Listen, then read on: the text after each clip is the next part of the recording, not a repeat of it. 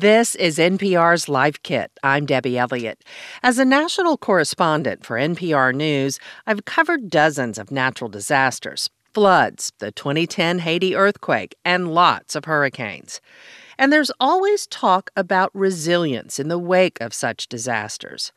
But just what does resiliency actually look like? Resilience is all about bouncing back having the ability to be prepared before disaster strikes and then recovering from it in the shortest amount of time possible. That's Chauncia Willis in Tampa, Florida. She's been an emergency manager for over 20 years and is the co founder and CEO of the Institute for Diversity and Inclusion in Emergency Management. Every natural disaster is different, but no matter where you are, emergency planners will tell you if you want to bounce back later, you have to prepare now waiting to the last minute, or taking that it won't happen to me mindset could mean the difference between life and death. Willis remembers working during a hurricane and getting a frantic phone call from a family located in Tennessee, and they wanted us to go check on their mom. And, you know, the winds were above 40 miles per hour. It just wasn't happening because that would put the first responders in danger.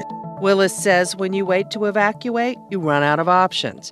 But still, every hurricane season, Willis hears the same story time and time again. You have those who say, I want to stay and protect my house, or I don't want to pay to have to shelter my animals, so I'm going to stay here in the house with my animals.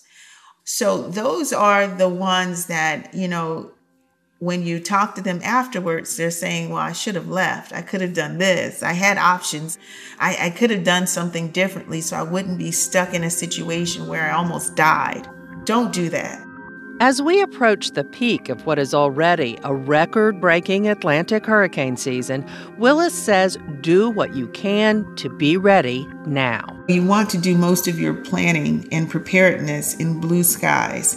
Don't wait until the skies are gray begin to think about what to do to survive right now. This episode of Life Kit Emergency Preparedness What you need to know before the next hurricane to set yourself up to bounce back.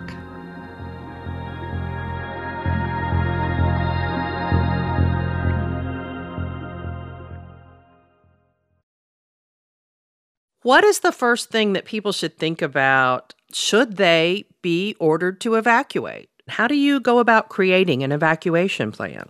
Really understand what your evacuation level is. Um, if you're in an evacuation zone, if you're in a flood zone, you always need to have a better idea of where you are and what your own vulnerabilities are. Some of the vulnerabilities might be having um, a healthcare issue, also um, not being able to have access to transportation.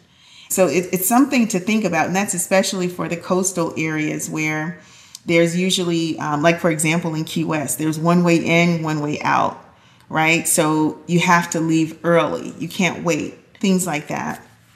So timing is important. Um, what about like who do you listen to? What are what are the resources that you should be pulling in as you go about making your decision? When it comes to an evacuation, you have to pay attention to your local meteorologist.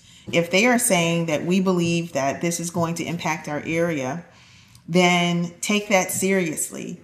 Even if you're not asked to leave and you see that there's a watch happening and then it moves into a warning and you know you're in a vulnerable situation, you should probably begin to make your way um, to a safe location let's talk about the decision to um, evacuate. You you've made your decision to evacuate. You've listened to local authorities. You think you need to get out. What do you do at that point? What do you need to be thinking about, and how do you decide where you're going to go? Most emergency managers will tell you to run from the water and hide from the wind the the impacts of flooding can be particularly um, treacherous. So you want to get out of the vulnerable areas as quickly as you can um, once the uh, warning, hurricane warning, is given. The ideal plan would be to go to um, family and friends. Many people feel that shelters are a first option, and that's really not the case. A shelter should be your last option. Shelters are a a life raft. They're not a cruise ship. So, what do you take with you? What should be in your go kit, as they say? Anything that would be deemed critical for your everyday, um, not only survival, but your everyday usage. So, a list of important phone numbers.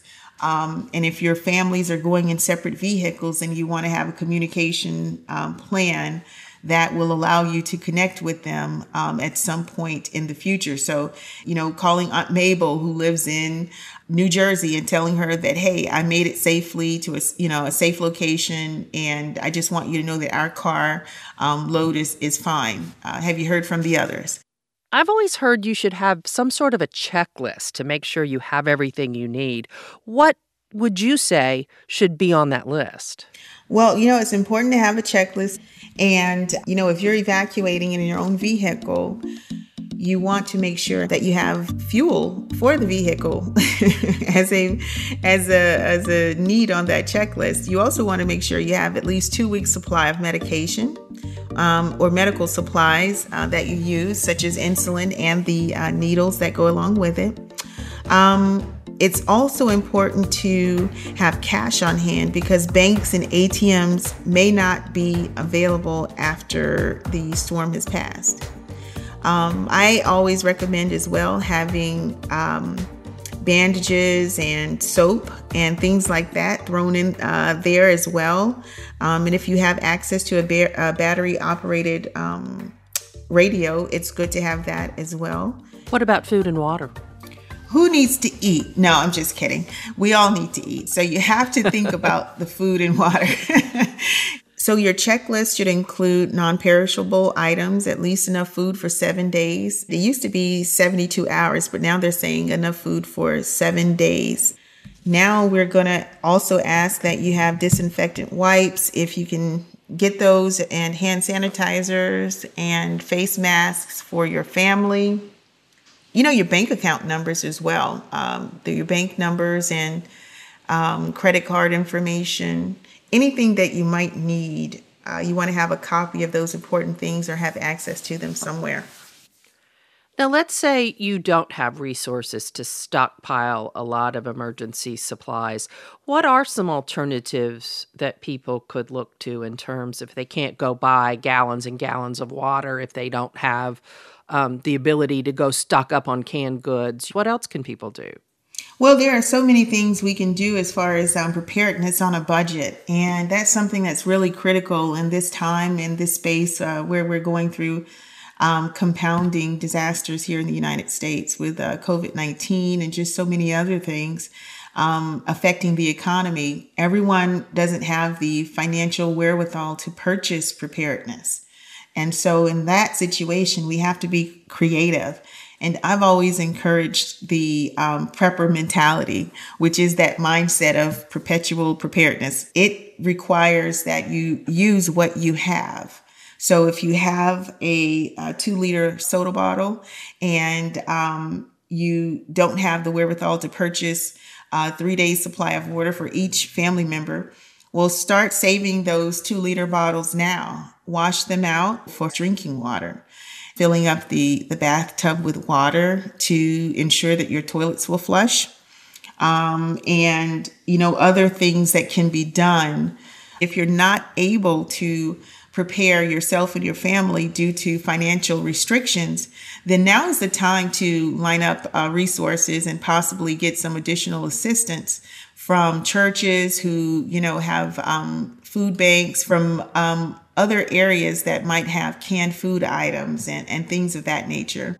It's about using and being creative and using what you um, have on hand and what you have access to. And if you don't have access to it, then asking for assistance now instead of waiting until the sky is dark. So you want to do most of your planning and preparedness in blue skies. Don't wait until the skies are gray. Begin to think about what to do to survive right now.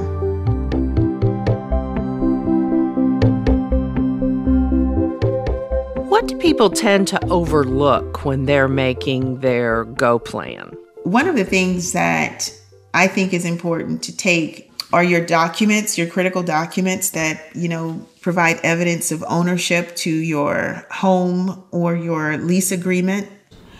You know, many times the recovery considers the homeowner as, as one that receives priority in terms of, of funding and and restoration. And renters are often encouraged to well, just move. Why don't you go stay somewhere else? Or you know, so you know, let your landlord know that I intend to come back, and um, if needed, put that in writing.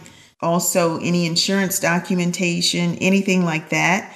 And even before you're leaving, even before you leave the house, you want to actually, if you can, get those documents scanned into the computer. Uh, you definitely want to have your identification and that of your family members as well. And um, I would think it's very important to have the, the house properly secured because you don't know how long you're going to be away. You know, let's say I don't have a car. Um, I live in a community that's, you know, a low lying coastal area that's prone to flooding, and my emergency managers in my county are telling me to go. What do I do if I don't have a way to get out on my own? So, when it comes to the transportation challenged, one of the things that um, your government will do is find a way to provide transportation access for you. And that has been a nationwide um, effort in times of disaster the cities and counties will create a partnership with those bus lines to provide free transport.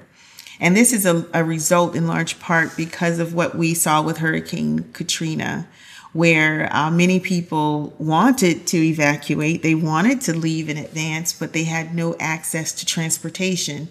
What advice might you have for, say, uh, when there's a family difference. Let's say there's a member of the family who is somebody who says, I'm not leaving, I'm staying with my house. And there's another family member who's trying to say, look, let's just better be safe than sorry. We really need to evacuate. Yeah, so that's that's actually a common scenario, right? If it's just not safe to stay or to leave that person, then don't do it. My dad puts up a, a big fight every hurricane season and he's near the coast. And so when there's a, a storm, you would think that he would be one of the first ones to say, I want to leave. And he doesn't. He wants to stay every time. Uh, because he thinks for some reason that his house will make it, and uh, even if no one else's makes it, his house will still be standing. Mm-hmm. And so it's that um, idea that we are superhuman or Teflon or something like that, and, and that's just not the case. When there's a threat, take it seriously. And the threat of a hurricane is significant. Uh, with climate change, storms have become um, much more powerful. They're moving um, at a, a more rapid rate. So think about that. The storms are uh, becoming larger. They're costing more. They're creating more more damage, so it costs more to recover from them, and they're becoming much more frequent. So, how does the coronavirus pandemic change disaster preparedness and response for that matter? You know, there's no part of our life that we don't have to consider the impacts of the coronavirus, right? So, when it comes to first responders, the um, number of first responders available to assist is greatly um, impacted by the coronavirus. I know of one department where they have over a hundred um, firefighters who are out sick and that is just, you know, multiplied over all of these public safety organizations where they are dealing with the public. So it's very pervasive. And because of that, the shelters have had to modify their staffing, but also their configuration. So we require more space in each of these shelters. And of course, that means that you have to have more shelter spaces now. So more shelters have to come up. Now you think about um, coronavirus plus a hurricane and consider how many shelters may be opened and how many people are needed to operate those shelters.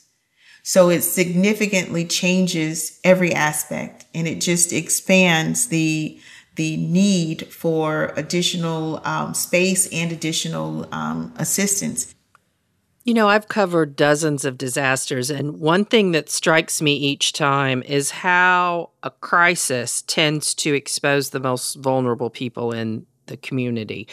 What do you think can be done from a preparedness standpoint to mitigate those kinds of impacts? When we're providing service to our communities, we have to be uh, considerate of the entire community not just those who can attend the preparedness meetings and the other educational outreach opportunities. We have to think about those who are working three jobs and couldn't make that meeting. We have a situation where there is a lack of representation uh, within the field of emergency management, and that lack of representation actually fuels the impacts of a disaster on those communities that are that are impacted by the disaster. So they have worse outcomes. For example if i'm um, an emergency manager that has never considered the um, the perspective of people with disabilities then it's going to impact the communities that i serve where we have people with disabilities and if I'm not developing intentional programs to address those um, specific issues and needs, then they're going to have a worse outcome because of it. And it's been proven that when we're protecting the most vulnerable, we in fact will protect all so that everyone has a chance to really survive and thrive.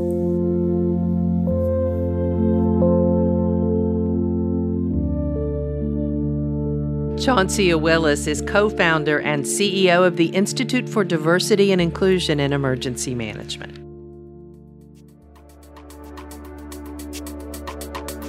For more Life Kit, check out our other episodes. We've got an episode on practicing forgiveness, another on taking up biking, and lots more. You can find those at npr.org slash lifekit.